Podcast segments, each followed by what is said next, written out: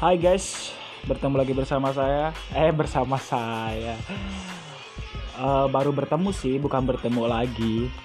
Gue Rick di sini. Gue mau sedikit nanya sih, nanya dan cerita.